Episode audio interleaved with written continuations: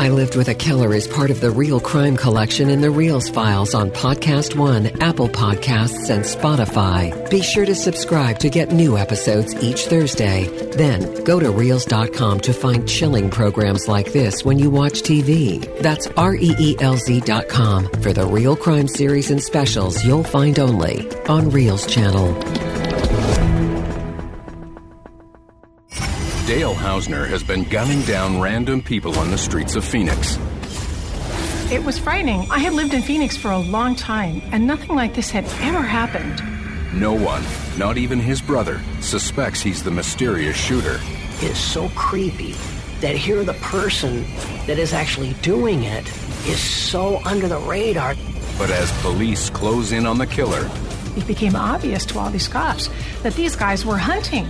Due to the seriousness of this investigation, detectives obtained an emergency search warrant. Randy uncovers the terrible truth about the brother he trusted. I had the proof that he's a sick individual and that he did horrible things. And from that moment on, he knew that his world of lies wouldn't work anymore.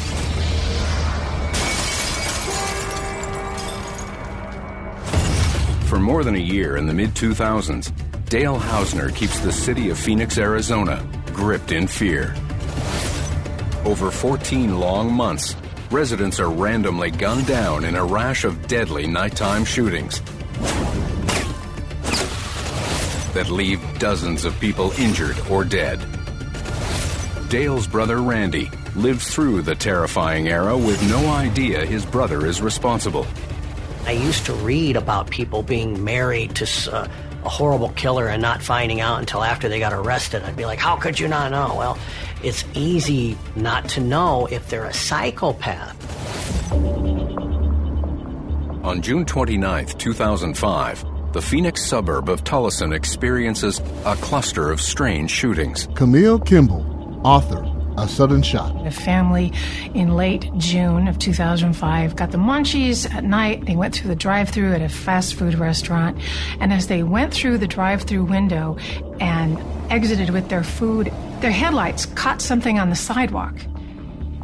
And they looked closer, and it was a body. Cliff Jewell, retired homicide detective, Phoenix Police Department. David Estrada was standing on the corner and he was hitchhiking to California and he was trying to collect money. And he was shot while standing on the side of the road. There was some loose change on his body, and so the authorities immediately thought this isn't a robbery, they would have taken the, money. It was a puzzling thing to find this body here with no immediate clue as to why. Now, the same night, another fast food restaurant found that its windows had been shot up. And in fact, in a children's play area, which is a frightening thing to experience as well. And in the morning, there was a horse who was found to have died with five bullets in her. This was a huge night for tiny little Tolleson, which is a very small community. It was a confusing spree and all very close together. They were connected geographically, but there was no rhyme or reason to it. 12 miles away, in the city of Phoenix, Dale Hausner lives what seems like a quiet life, working with his brother Randy at the Phoenix International Airport. I ended up getting a job at Sky Harbor Airport on a maintenance crew, and Dale wanted a job too, so he ended up working with the city of Phoenix on this same crew. Randy and Dale have been close since they were children. We were a family of five, but Dale was the youngest. I was the second to the youngest. So, you know, we grew up very close. We did a lot of playing, a lot of clowning around together as kids. The siblings share an unusual upbringing. We actually lived in an abandoned school. It's a very unique situation. The Cartwright School District let us live at this school called Powell School that was closed down. And the agreement was we live there, we keep the grounds up. My dad was a groundskeeper there. And in return, we, got to live there. We'd go through each classroom, and in one we had a ping pong table. We got to be really good at ping pong.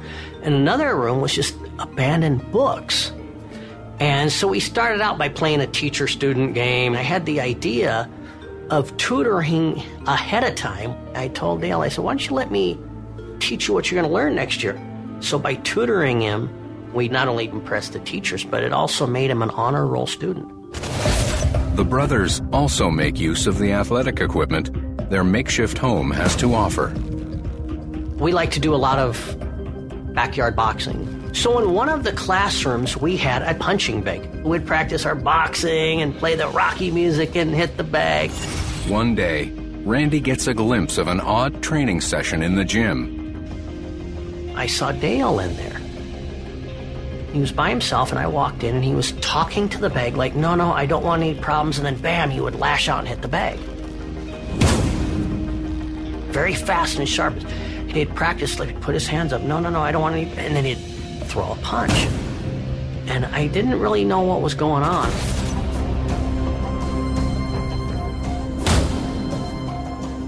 Well, later on, he came home and he said, It happened today, it happened.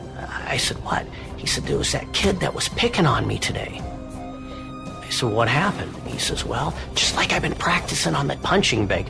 When he approached me to bully me, I said, No, no, I don't want any problem. And I threw a punch. And this bully got hit.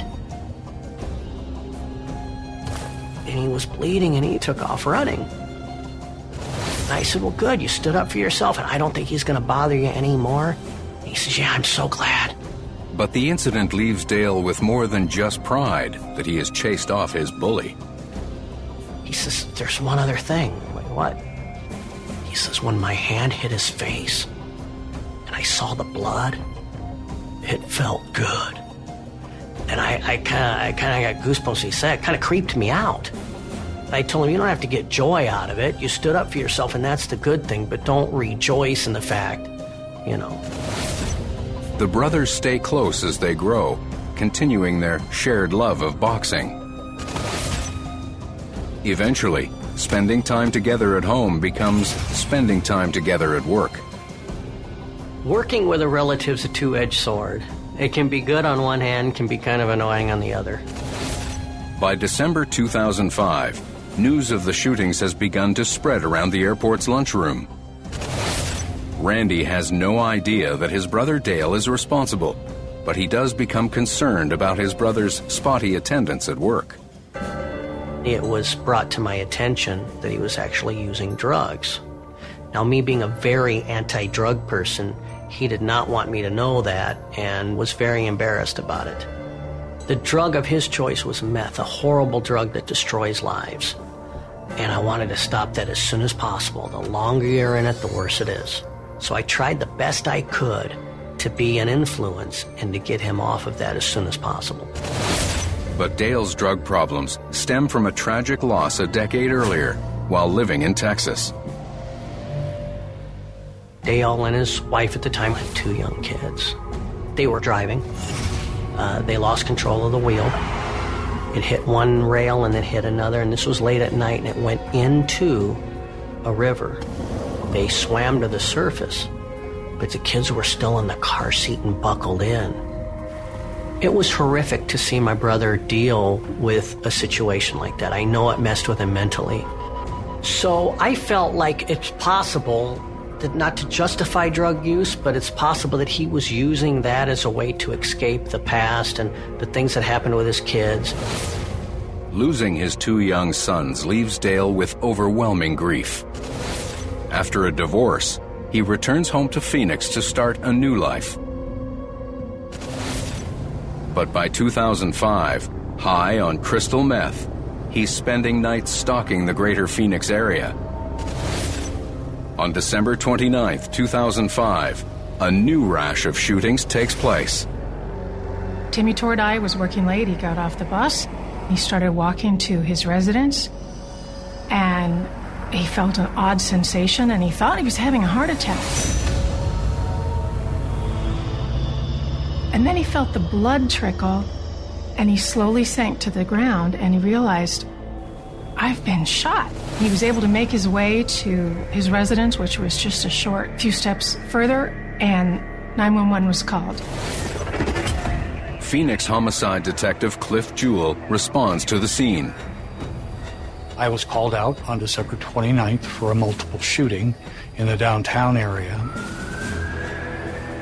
While searching for possible suspects, two additional victims were found. Both of them were deceased. Within blocks of where Mr. Tordai was shot. I was informed by another patrol precinct that East Phoenix had experienced a rash of random shootings where a female was shot four miles away. A young woman named Clarissa Rowley was shot along Van Buren. When she saw the car do a U turn and face her, she saw the barrel of the gun come out of the window. She actually put her hands up to shield her face. She was also pregnant at the time and miscarried because of the shooting.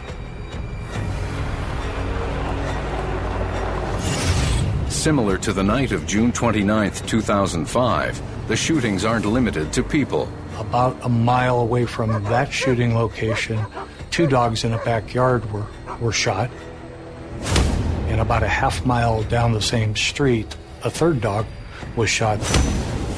December 29th was a very busy night for crime. It also turned out that in addition to all these wounded and dead people and animals, buildings had been shot chiropractor's office had been shot, a bartending school had been shot, and a car had been shot up. So it was a very puzzling and violent night. So far, police have been unsure whether or not all the random shootings are connected. But all that changes when Detective Jewell makes an important discovery. In 2005, Dale Hausner begins a rash of nighttime shootings across the greater Phoenix area that terrifies citizens and confounds police.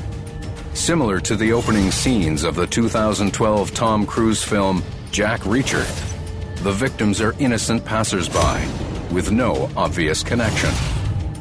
Dale's brother Randy is oblivious to his brother's sinister nocturnal activities but he does notice a shift in his brother that has him worried.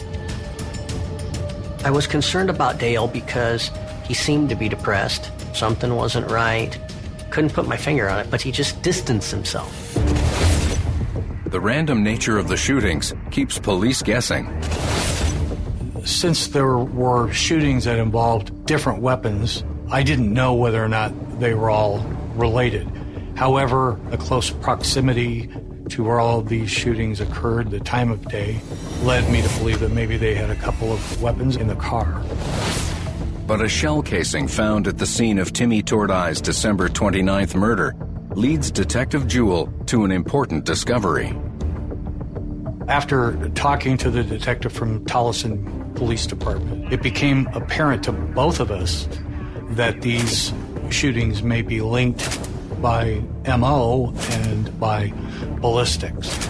At that point, I advised my supervisors that we have a multi jurisdictional serial shooting going on and that we needed to uh, devote some manpower to it. With no leads to help them catch the shooter or predict when his next deadly spree will occur, police decide to warn the public. A press conference was held on January 24th 2006 with Tolleson Police Department, Phoenix Police Department, so that we could make the public aware that now we have a second serial shooting situation going on and they need to be way more vigilant than they had been.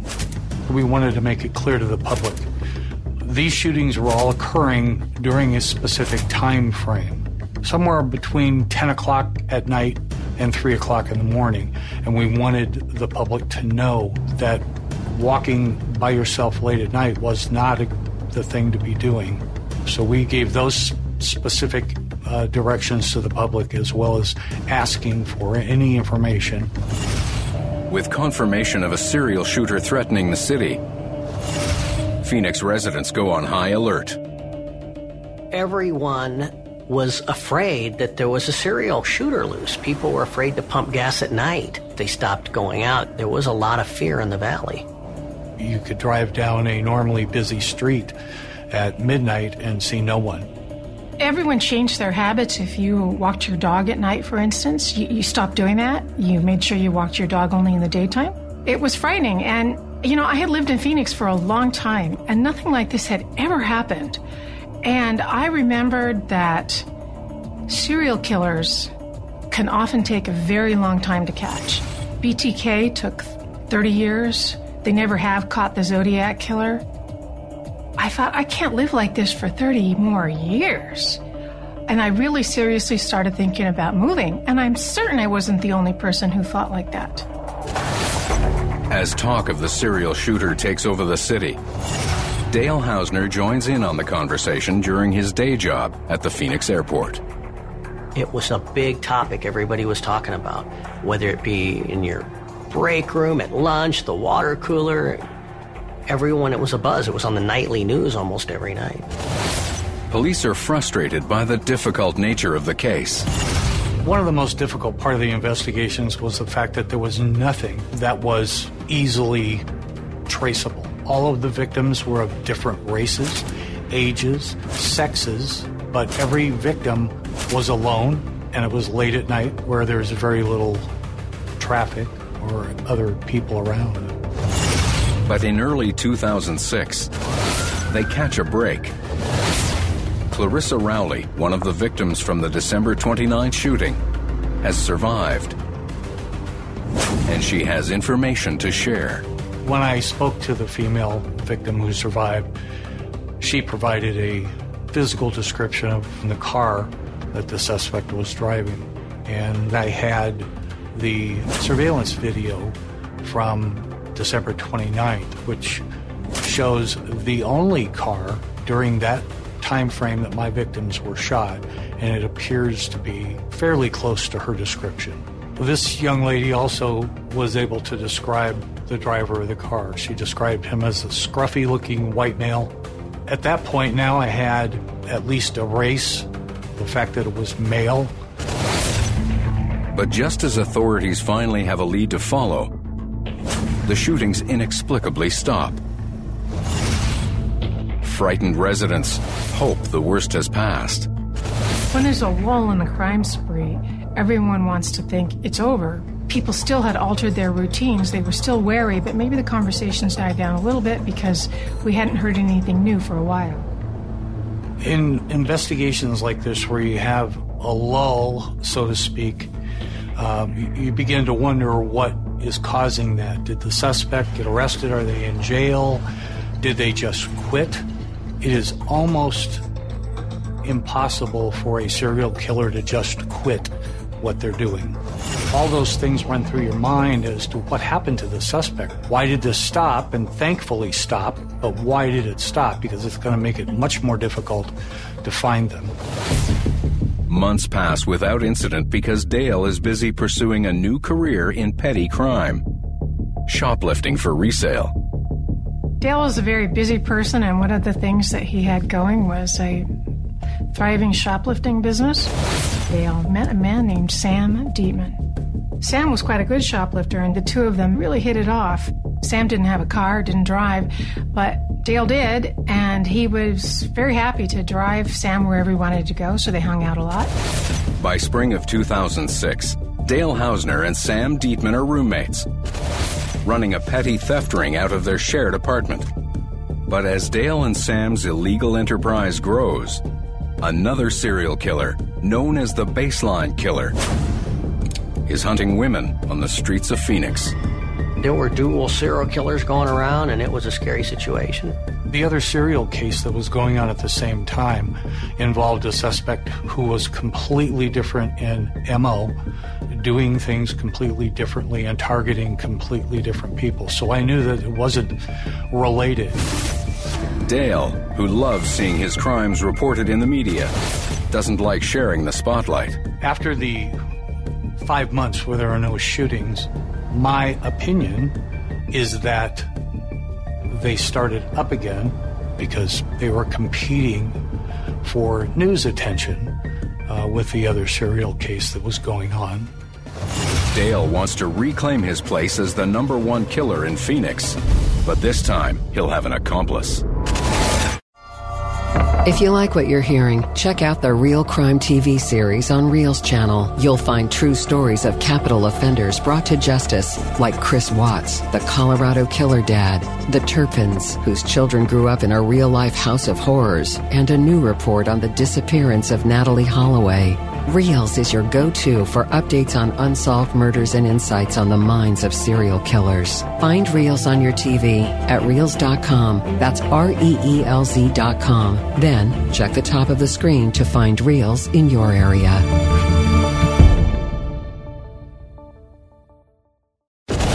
Phoenix, Arizona resident Dale Hausner is leading a seemingly quiet life, working as a custodian at the Phoenix International Airport. In 2005, he holds the city hostage when he begins gunning down random pedestrians at night. Like the other residents of Phoenix, Dale's brother Randy lives in fear. He has no idea how close the killer really is. It was scary. I was nervous about going out late, about taking walks in a park or anything like that. For several months in 2006, Dale puts down his weapons in favor of running a shoplifting ring with his roommate, Sam Dieteman. But when another Phoenix serial killer begins to steal Dale's media thunder, he decides it's time to reclaim his place as the city's number one killer. On May 2nd, 2006, Dale takes his roommate on a joyride.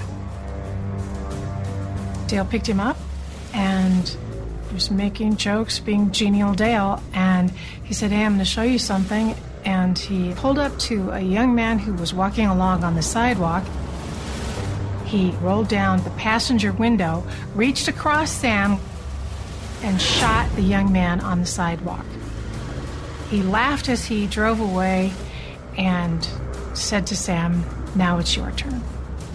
Sam was actually somewhat fearful in that moment because Dale had the gun, he was in the car, he knew he was now a witness to a crime, a very bad crime that Dale had just done. So, in that moment, Sam made the choice that he really had no other option but to go along with it. Dale is laughing and driving around, and they see a figure walking in the distance. And Dale hands the gun to Sam, and he went ahead and shot. The person he shot was a young woman, Claudia Gutierrez Cruz. Claudia later succumbs to her injuries in the hospital. And authorities turn to the public once again. This time with an incentive. Throughout May 2006, the shootings continued and seemed to speed up. There were more. And the terror was getting unbearable in the city. And we finally got our very angry mayor announcing that there was a $100,000 reward now for anyone who could help find the perpetrators of these crimes. The mayor puts out a reward. The police are looking everywhere. I'm thinking, I just hope they catch whoever's doing it. This is a scary situation for me, for my family, for my friends. We're all in the same boat. The mayor put together a community meeting where people could get together and voice their concerns. And ironically, I found out that Dale actually attended the meeting about the serial shooter. I think it's part of the titillation for a criminal to go to something like a community meeting about his own crimes. He wants to hear the cops talking about it. He wants to hear how he's smarter than they are, that they haven't figured out that he's standing right there.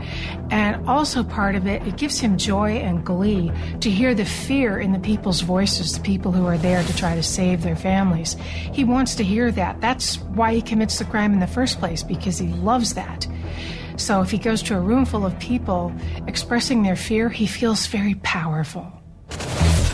Throughout the spring of 2006, the drug fueled Dale continues to wreak havoc on the streets of Phoenix. And like the title character in the 1990 film Henry Portrait of a Serial Killer, he convinces his friend to join him in his spree. During the May and June 2006 timeframe, multiple people were shot. Uh, one night in particular, three people were shot with shotguns. Another night, two Walmart stores were set ablaze, and another individual was shot critically wounded. Police obtain more surveillance footage, this time from one of the Walmart stores. Concerned for his family, Randy decides to check in on his parents. So, with all this fear going around, I remember stopping off at my parents' house to talk to my mom, and it was late, and I was coming out, and I happened to be talking to Dale on the other end of my cell phone. As I'm walking towards my car, I say, Oh, this is weird. Dale says, What? I says, Some car's kind of slowing down out here. And he says, You watch out. It could be that crazy person going around shooting people. And I'm like, Oh, relax. He says, No, you, there's somebody. I said, The car drove away. He says, Oh, okay. You never know. And it's like in retrospect of that, it is so creepy that here the person that is actually doing it is so under the radar that here he is adamantly saying, Watch out, there's somebody out. You shouldn't be out, you know. But Dale's days of flying under the radar are numbered. When they examine the surveillance video from the Walmart fire, the police get a clear image of their killer and discover something else. From the moment they saw the two men on the Walmart videotapes, cops believed there were two perpetrators of these crimes. And when their pleas to the public finally pay off, a tip comes in that blows the case wide open.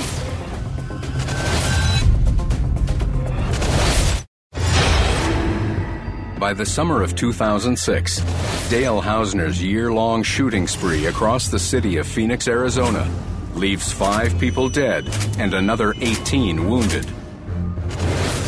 Joined by his roommate Sam Dieteman, Hausner continues to prowl the city streets at night. Dale's brother Randy notices a change in his younger sibling and confronts him. I remember calling him and I said, Something's not right with you. Be honest with me. Uh, is something going on? Are you back on drugs? Are you doing stuff? And I'm not. No, it's fine. It's all okay. I'm just a little depressed. With nothing to indicate that Dale is responsible for the killings that have plagued the city, Randy takes his brother's explanation on faith. In July 2006, a break comes in the case when police receive a tip from a man named Ron Horton. Horton tells police about a disturbing conversation he had with his friend Sammy. They were in a bar together, and Sam said, Have you ever killed a man? And Ron just, like, it was a throwaway line. He thought he's just being weird, and he goes, Well, I have. We finally received a good tip from Ron Horton. He advised that he has a friend named Sammy, and that Sammy may be involved in these shootings. One of the reasons police were very interested in what Ron Horton had to say was he repeated a detail that was not known to the public. He said that Sammy had told him that he used a shotgun because you couldn't trace it, and it was a 410. Now, that was a detail nobody knew but the actual killers and the victims.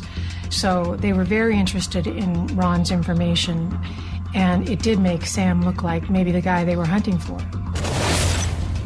He was subsequently shown a surveillance video from the Walmart fires, and he identified Sammy from that surveillance video. Now we had a suspect. Police request that Ron help them set a trap for their killers. But Ron is hesitant. Ron Horton was working with the police. He had a very conflicted conscience about it because he wasn't sure that Sammy was guilty of anything but drunken blather, and he didn't want anyone else to get hurt, but he didn't want to snitch on somebody, get somebody in trouble that wasn't guilty of anything. On the night of Sunday, July 30th, Sam and Dale prepare to once again hit the streets of Phoenix, looking for victims. That same night, police ask Ron Horton to set up a meeting with Sam, hoping to draw out the other suspects seen on the surveillance video. Police asked Ron to draw Sammy out so that they could follow him, and in particular, get the other guy out, hopefully. And Ron, being conflicted, kind of made a half hearted effort at it. Sam wasn't really responding, and Ron thought this was unusual because Sammy usually talks up a storm. But the normally sociable Sam is too preoccupied to take the bait. And so finally, Ron told Sam via text, Well, you're obviously busy. Just give me a call tomorrow.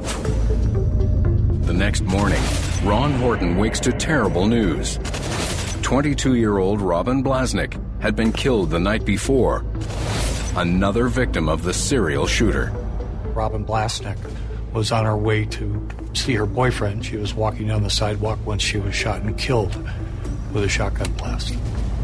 Ron felt horrible. He felt he now had blood on his hands, and he felt that reluctant conversation that he had with Sam, where he could not draw him out, could not get an immediate response, was exactly during the time period that Robin was being hunted and, in fact, killed.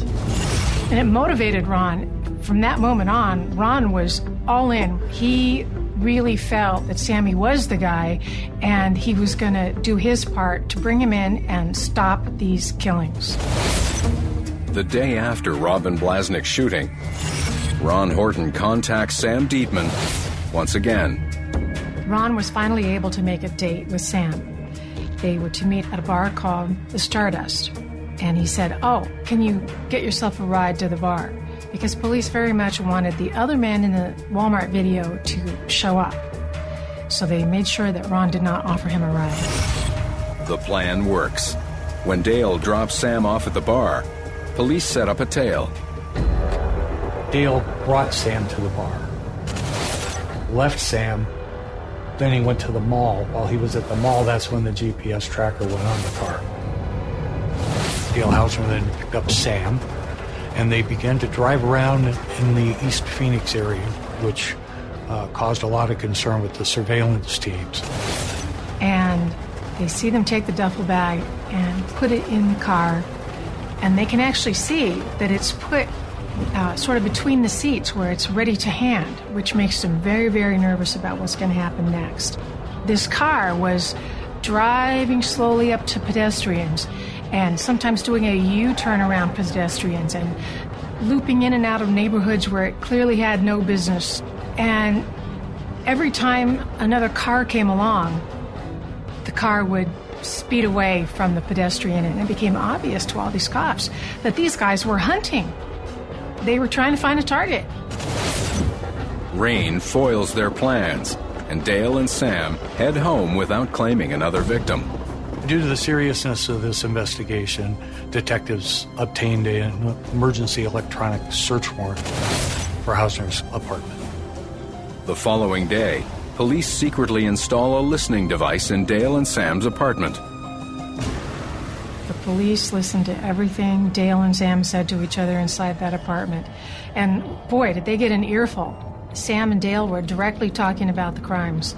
They were taking great fun from the misery of the victims, and the most recent victim was Robin Blasnick. So they were saying things, oh, her name is really Robin Blastneck. Additionally, Sam Dieteman was observed leaving the apartment with a bag of trash. He threw the bag of trash in a garbage dumpster, which the police department subsequently recovered.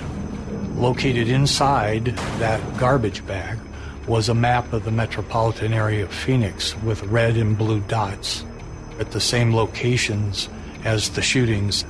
Also found inside that garbage bag was a soda can, and inside the soda can was a 410 shotgun shell.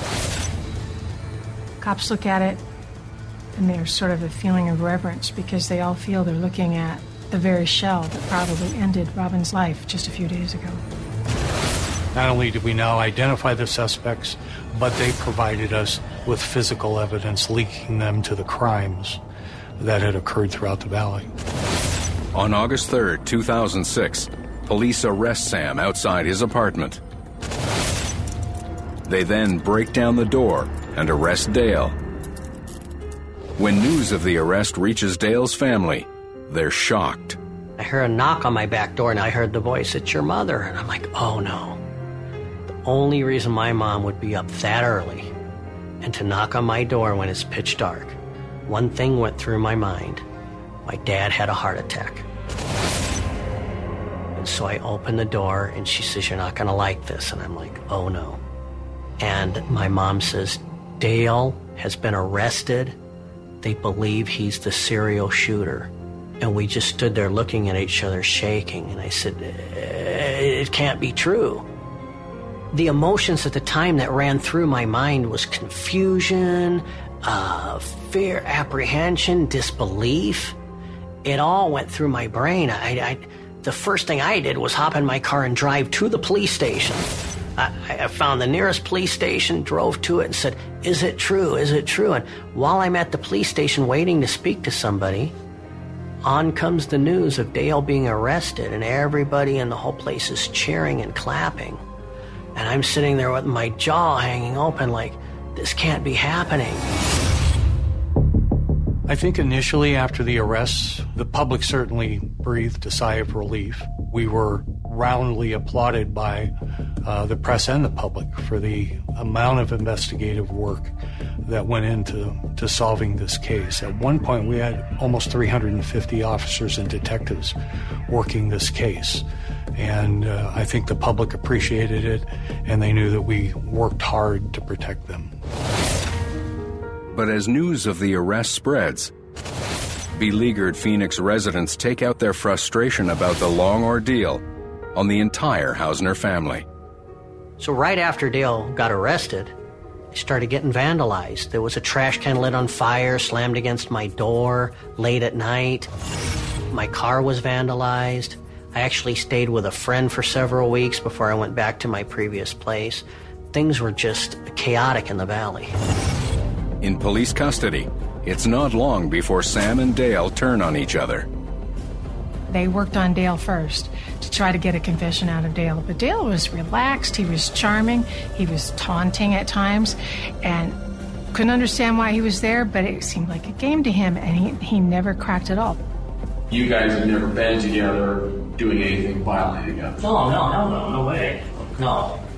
So they talk to Sam, and they say, well, do you know why you're here? And Sam said, The serial shooter case. And went on to say, That's us. It's me and my roommate. Sam didn't want to go to trial, he wanted it to be over. But the Phoenix serial shooter isn't about to go down without a fight. In the wake of Sam's confession, Dale quickly goes on the offensive. I did not shoot anybody or kill anybody. After terrorizing his city as the Phoenix serial shooter for over a year, Dale Hausner is finally apprehended. But when his partner in crime, Sam Dieteman, confesses to police, Dale begins a campaign to convince the public and his beleaguered family of his innocence. I got to do a video conference call, and he looked me straight in the camera and he swore to me. He says, Look, I swear to you I'm innocent. It was my roommate Sam. He was taking my car. I swear to you, I am innocent. Stand by me. Trust me. When more information comes out, you'll know I'm innocent. And I look back in the past when Dale had been caught at doing something I viewed was wrong, like the drugs or whatever. He never denied it. So there's no reason for me to really doubt. Usually, if he did something, he'd fess up and say, Yeah, I messed up. I did this. I did that. But at this time, he's swearing to me that he's innocent and uh, tell, asking me to stand by him. So as a family, we all talked about it and we all decided, you know, hey, innocent till proven guilty. He's, he's promised us, yeah, he had some issues here and there, nothing along the lines of anything horrendous like this. So let's see what's going to happen. Let's stand by him and let's, uh, we need more information. As much information we can get, we want. Details provided by Sam help prosecutors tie all of the random shootings together. After the interviews, where Sam Dieteman detailed uh, some of the shootings and implicated Dale Hausner in my series of shootings, I was elated when detectives serving the search warrant on Dale Hausner's car found seven shell casings, 22 caliber, all of those shell casings matched all of my shootings. Armed with both physical evidence and damning recordings from Dale and Sam's apartment, prosecutors bring Dale to trial in September 2008. Dale's family stands by him. Watching the Hausner family day after day after day throughout several months of a trial, it seemed like they had a lot of faith in Dale. He certainly had a lot of support from them. They were they showed up every day, they sat together, they showed a lot of solidarity, and it seemed like they believed in his innocence. But towards the end of the trial, Randy makes a shocking discovery about the brother he trusted. During these times that Dale was swearing to me his innocence, asking me to stand by him, I went through a storeroom that he had had to clean it out. And I'm going through it and I found a notebook, a red notebook, that ended up being a diary that he wrote that he thought no one would ever see. And as I started reading this diary, it was so horrific that instantly, before I was half done with it, I knew beyond a shadow of a doubt he was guilty. He actually wrote in that diary that as a little kid, we're talking very early grade school, that he had snuck rat poisoning in and put it in somebody's drink and made them very sick. There were things in that diary I read that would make a billy goat puke, that were totally repulsive, made me upset to my stomach. Talking about killing birds, stripping the skin off of them, leaving them out in the sun to die. Talking about driving by and taking a bat and hitting an innocent person in the head with it as he drives by in a car. Just horrific things. Um, when I read that, I knew that this is a psychopath.